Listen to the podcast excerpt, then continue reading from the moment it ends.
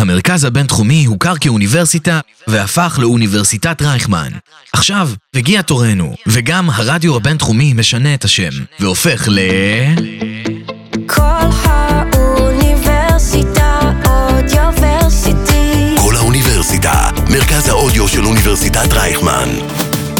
כל האוניברסיטה אודיוורסיטי. אקדמיקס. אקדמיה בגובה העיניים. בוקר טוב, חברים. רציתי להציג לכם את הקמפיין החדש. שמלה נראית ממש יפה עלייך, ענתי. מותר לי להחמיא לך על איך שאת אה, מתלבשת או שזה כבר לא מותר עכשיו? לא, מותר, מותר. מותר לי להגיד גם שרזית? אפשר לחזור למוצר? יאללה. אז שנה שעברה אנחנו התחלנו השקה רכה של המוצר. תגידי, אה, מותר לי לעצור אותך שנייה? כן. אז מותר לי. עצרת כבר, מה, מה אתה רוצה? כלום, את יודעת איך זה שנשים לפעמים אה, מאוד אוהבות לדבר, חופרות, חופרות, חופרות, אז רציתי רק לוודא שמותר לנו להגיד לכם להפסיק לחפור, כי אתן חופרות. היי, תעזבו אותה כבר, תנו לה לדבר, מנסה כבר שעה להתחיל. מותר לי להתערב לטובתך, נכון? טוב, חברים, תקשיבו, זה מה זה לא מקצועי מה שקורה פה, באמת. סליחה, אני ממש מצטער, אני... מה אתה מצטער, יא טמבל? מה, לה מותר להגיד שזה לא מקצועי, אה? לה מותר הכל? ענת, אני יכול להגיד לך משהו? מותר לי להגיד לך שאת טיפ-טיפה אגרסיבית, כן? מותר לי להגיד לך שהקמפיינים האלה מוציאים אתכם לא טוב? זה היה רק קטע קצר ממערכון של ארץ נהדרת משנת 2017. אז אולי עוד לא ידענו לשיים את התופעה הזאת, אבל היום רבים יכולים להגיד שמדובר בביקורת סאטירית על מיקרואגרסיות. כן, כן, מיקרואגרסיות. צורה מעודנת של אפליה שמעבירה מסרים שליליים ומבזים כלפי אנשים וקבוצות באוכלוסייה. האמרות נאמרות בצורה שגרתית ויומיומית, לפעמים אפילו כמחמאה. זוכרים למשל את אמו של מסיים קורס הטיס האתיופי הראשון, שאמרה שהיא פשוט לא מבינה למה עושים מזה עניין? הוא בסך הכל עשה את מה שכולם עושים? מה, באתיופיה אין טייסים? אז איך לא כדאי לתת מחמאות, וכיצד עוד מתבטאת מיקרואגרסיה? האזינו לחלק השני של השיחה שקיימתי לכבוד יום האישה עם פרופסור שרון רבין מרגליות, מרצה וחוקרת של דיני העבודה ומרצת הקורס נשים בעבודה. מיקרואגרסיות. עד השיחה המקדימה איתך לא הכרתי בכלל את הביטוי הזה. ופתאום כשהתחלתי לקרוא עליו, אז הבנתי, היי, גם אני עברתי את זה. מה זה אומר? אוקיי, okay, אני הייתי משוכנעת שהמילה מיקרואגרסיות, את יודעת איך כל שנה ב- ב- בחו"ל, אני חושבת בארצות הברית, אולי גם בארץ, אה, אומרים מה המילים שהכי חיפשו, הכי השתמשו, הכי חשובים, אה, כמו שהיה פעם פייק ניוז, הייתי בטוחה שמיקרואגרסיות ייכנס בשנים האחרונות, לא קרה עדיין. בחו"ל, בארצות הברית כבר זו מילה ששגורה בפי כל, בדומה להטרדות מיניות בארץ, אבל אני רוצה להזכיר לשומעים שלנו, מי שהיה פה בשנת 97, כשהחוק למניעת הטרדה מינית עבר, אף אחד לא ידע מהי הטרדה מינית. אני זוכרת שנתתי כחוקרת צעירה הרצאה לשופטים בבית הדין לעבודה על הטרדה מינית, על החוק, החוק חדש, והם אמרו, מה זה? לא שמעו את הביטוי, לא ידעו.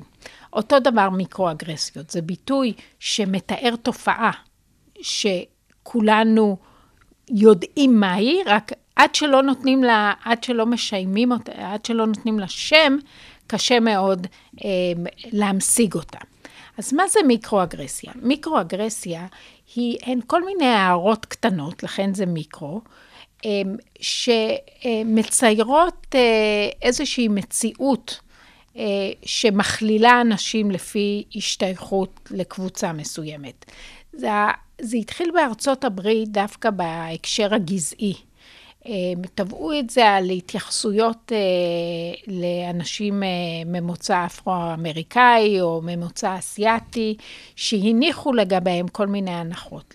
חלק מההנחות יכולות להיות אפילו חיוביות.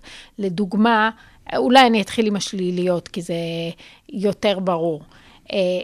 אומרים למישהו שהוא ממוצא אפרו-אמריקאי, אתה נכס לגזע שלך, חבל שלא יותר אנשים כמוך. או אומרים למישהו ממוצא אסייתי, אתה בטח מעולה במתמטיקה. או אומרים לו, מאיפה אתה? והוא אומר, אני אמריקאי. לא, מאיפה אתה באמת? כלומר, נותנים לו איזושהי תחוש, תחושה שהוא זר אה, תמידי. עכשיו, רוב ההערות הללו, אגב, חייבים להגיד, נאמרות במסגרות, אה, במסגרת של שיחות אה, חולין רגילות, שאנשים שאומרים אותם גם לא עד הסוף אה, נותנים את הדעת מה המשמעות ואיך השומע חווה אותם. לגבי נשים, כי זה, כאן, לכאן התכנסנו, זה מגיע באלף ואחת פורמטים שונים. זה יכול להיות שוב הערות שלא עולות לג, לגדר הטרדה מינית, אבל הן בעצם מיקרואגרסיות לגבי המראה. אה, זה יכול להיות מה שאנחנו קוראים לו הסגברה. mansplaining, שאנשים, שגברים, או לפעמים גם נשים, אה, יסבירו לנשים דברים שהן יודעות אה, בצורה אה, מתנשאת. זה, זה הגיע, הסיפור ה- המפורסם ביותר לגבי mansplaining, זה לגבי אישה שכתבה ספר על ציפורים, ובאיזשהו אירוע חברתי היא פגשה מישהו, אה, והיא אמרה לו שהיא מתעניינת בנושא. והיא רצתה להסביר לו שהיא כתבה על זה ספר, אבל לפני שהיא הספיקה, הוא התחיל לה, להסביר לה שהוא גם מתמצא בנושא, והוא קרא ספר נפלא, והתחיל להסביר לה, והיא כל הזמן ניסתה להגיד לו... שהיא הכותבת. שהיא הכותבת, אבל הוא בכלל לא הקשיב, ובעצם רצה להסביר לה ולהטיף לה לגבי הנושא. עכשיו, השאלה, יש מחלוקת אדירה בארצות הברית אם אלה זוטות, ואם בכלל יש טעם לדבר על מיקרואגרסיות ומה המשמעות שלהם, האם זה רגישות יתר, אה, האם זה חלק מהתוצאות הלא חיוביות של אה, אה, הפוליטיקה של זהויות. אני רוצה להשאיר שנייה בצד את הוויכוח הזה, אני רק רוצה להדגיש שאנשים שמעירים או, או מציפים את הנושא של מיקרואגרסיות, הרבה פעמים הם לא נעלבים באופן אישי. הם לא נעלבו. גם האישה עם הסיפור, עם, ה, עם ההסבר על הספר שהיא כתבה, היא לא נעלבה. הסיבה שהיא הציפה את זה, זה כי היא רצתה להסביר אמ, איך האינטראקציה החברתית שלנו משמרת היררכיות חברתיות. זה, זה יותר איזשהו רעיון שבא ואומר, הרצף של הצבר של האירועים הקטנים האלה, המיקרו האלה, הם חלק מהדברים שמשמרים את ההיררכיה החברתית. זה לא בקטע שאני נפגעתי אישית. זה לא. זה פשוט, אני חושב שזה האופן שבו משמרים היררכיות חברתיות. איך זה פוגש אותנו במקום העבודה ובהקשרים של שוויון לנשים? גם במקומות עבודה זה יכול לפגוש אותנו.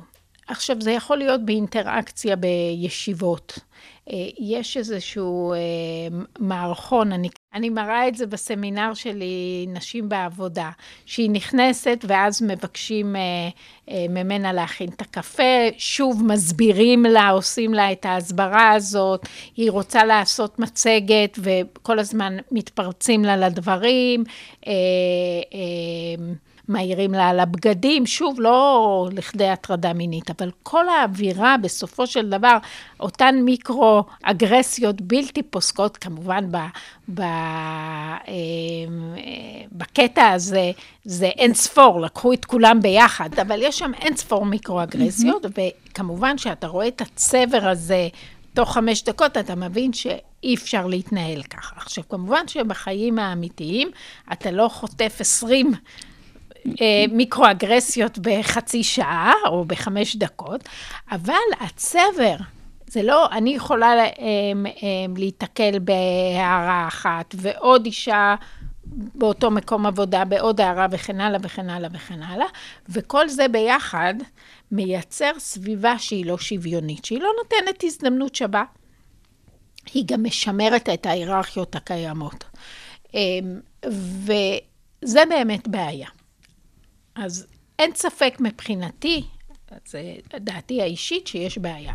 לא ברור שעולם המשפט ערוך לטפל בסוגיה הזאת. לא ברור שאפשר להגיש תביעה על מיקרואגרסיה. אגב, ניסו, יש שני פסקי דין, לפחות שאני מכירה, שאחד חצי צלח והשני לא צלח בכלל. אמ, האחד שלא צלח, נטען, לא המשיגו את זה כמיקרואגרסיה, טענו להטרדה מינית אה, מילולית. זה היה במכללה למשפטים, במסגרת שיעור לנזיקין, דיברו על אה, תביעות נזיקות, נזיקין על רשלנות רפואית, ואחת הסטודנטית עם אה, מודעות לשוויון מגדרי, הציפה את הנושא של השתלות חזה. אה, ותביעות אה, בהקשר הזה, ואז לטענתה המרצה התייחס לנושא הזה אה, תוך שהוא מסתכל עליה, תוך שהוא מעיר הערות שלמעשה מהוות הטרדה מינית. הסיפור הזה, יש פסק דין של 150 עמודים, ובסוף דוחים את התביעה. אבל זה לא הושג כמיקרואגרסיה. התביעה השנייה זה פסק דין ליה נידאיוף. זו לגבי מאבט... מאבטחת שהועסקה דרך חברת uh, כוח אדם uh, באחד המתקנים של חברת החשמל. Uh, התביעה התקבלה ברובה על רקע אפליה. שהסלילו אותה לתפקיד אחד, היא רצתה תפקיד שני ולא נתנו לה להיות והכריעו שזה היה אפליה על רקע מין. אבל היא השתמשה, היא בסופו של דבר התפטרה לאחר אירוע שקוראים, לה, שקוראים לו אירוע פחית הקולה, okay. אוקיי. בפסק הדין. אירוע פחית הקולה היה אה, סיטואציה שהייתה משמרת שבת, והיא הייתה ברכב אה, אה, שמירה, רכב ליווי במתקן, עם עוד בחור שלא היה לו רישיון נהיגה. והוא ביקש שהיא תוציא אותו לאיזושהי מכונת משקר, והיא אמרה לו שזה אסור להם לצאת מהמתחם, ואי אפשר להגיע למכונת המשקר, והוא מאוד כעס עליה. ואז הם חזרו ל... אמ, אמ, לעמדה ששם היה הממונה, והממונה צעק עליה שהיא צריכה ללכת אה, לקנות לו, שהוא אין לו רישיון, למה היא כזאת מניאקית, היא צריכה לקחת אותו לקנות את ה... אה, פחית קולה. והיא טענה שאם היא לא הייתה אישה, הוא לא היה מדבר ככה, שזה בדיוק איזשהו סוג של מיקרואגרסיה. עכשיו, אחת הש... רוב השופטים אמרו שהם לא נכנסים לאירוע הזו, אחת השופטות כן התייחסה לזה והשתכנעה שמדובר באפליה על רקע מין והשתמשה בזה. מה שאני כן יכולה להגיד, שאני חושבת שבחלק מהמקרים, אם יש הרבה מאוד ראיות שגרתיות לאפליה וצריך עוד חיזוק נוסף, יכול להיות שההערות שעולות לכדי מיקרואגרסיות כן ישמשו בעתיד את אה, בית הדין לעבודה, כל מיני הערות שהן סטריאוטיפיות ולאו דווקא מהוות אה, אפליה בפני עצמם. עכשיו, אני כן רוצה להציף את הנושא הזה כי אנחנו מוקפים במיקרואגרסיות, ועד שלא ממשיגים את זה, קשה להבין מה קורה. אבל זה משהו שקורה מסביבנו בכל מקום. אה, חווים את זה לא רק נשים, כל קבוצת מיעוט, זה יכול להיות עולים חדשים אה, אה, ממדינה כזו או אחרת, כל אחד עם הסטריאוטיפים שלה, וזה אותן נערות קטנות שאגב, חלקן הן אפילו חיוביות. חלקן, אבל הן... הן משמרות מעמד בעייתי. הן משמרות מעמד, הרבה פעמים הן מתנסות. כאילו, מתן המחמאה, הדוגמה הראשונה שנתתי, אתה נכס אה, אה, לגזע שלך. לקבוצה כן. שלך. חבל שאין עוד כמוך. אתה מופת. את חושבת שחלק מהבעיה זה שאנחנו כל כך לא רגילים ורגילות לראות אה, נשים במקום מסוים, או כל קבוצת מיעוט במקום מסוים, ואם פשוט נתרגל לזה, זה, זה ייעלם או יפחת? אני חושבת שאנשים אוהבים את הסטטוס קוו. נותן להם ביטחון. ראינו את זה גם בשינויים הגדולים שהתחוללו בתקופת הקורונה, שהמעברים הם מאוד קשים לנו, כי בני אדם הם אה, בסופו של דבר שונאי סיכון. בכל דבר שהוא לא ידוע ולא מוכר, אנחנו מאוד רוצים ודאות, כי יש הרבה חוסר ודאות בעולם. ושינוי סדרים חברתיים הוא דבר שמפחיד אותנו. ואנחנו. כיחידים בתוך הקולקטיב, בוודאי כאשר אנחנו בעמדת כוח, אנחנו רוצים לשמר את הכוח הזה. לא מתוך מניעים רעים, אלא כי זה סדרי העולם שאנחנו מכירים. זה נוח. זה נוח וזה מוכר. ואז אני חושבת, מה שחשוב להבין אה, במיקרואגרסיות, איך זה משמע, אה, מה גורם לי להגיד את המיקרואגרסיה. אז דבר ראשון, כי זה התבנית, זה הסטריאוטיפ, ואני מדברת מתוך הסטריאוטיפ. ודבר שני, למרות שאין פה איזה אה, יצירת קשר כולל של הקולקטיב אה, אה, כנגד אה, הקבוצה האחרת, אני איכשהו תורמת לשימור הקולקטיב. כלומר, אני עושה את זה משני טעמים, שניהם אגב לא מודעים. אחד זה הסטריאוטיפ, שמדבר מגרוני, ואוטומטית, בלי שאני שמה לב, ולפעמים אני אומרת את המילים, ואיכשהו יודעת שזה לא מוצלח, אבל זה עובר וזה שקוף. ובדבר שני, אני, בעצם זה שאני אומרת את זה, אני משמרת את הסטריאוטיפ. למרות שאף אחד לא שומע את זה, למעט אני, ובחלק מהמקרים הרבה אנשים שומעים את זה, ואז אה, כמובן משמר את הסטריאוטיפ על ידי זה שזה גם מהדהד החוצה, אבל לפעמים אני משמרת את זה רק ביני לבין הבן אדם שנחשף לזה, נניח שזה נאמר באופן של שיחה אחד על אחד, אבל אני עדיין חלק מהסכמה הגדולה הזאת, מהתשתית הגדולה. אז אני כן חושבת, שוב, אני לא בטוחה בכלל שהנושאים האלה צריכים להגיע להתדיינות משפטית, אבל בדומה למיטו, אני חושבת שכן חשוב להציף את. הסוגיה הזאת, שאנשים יבינו שיש נזק מסוים כשהם אומרים את האמירות האלה, והם צריכים לחשוב פעמיים. אני, אגב, נזהרת עכשיו. ש...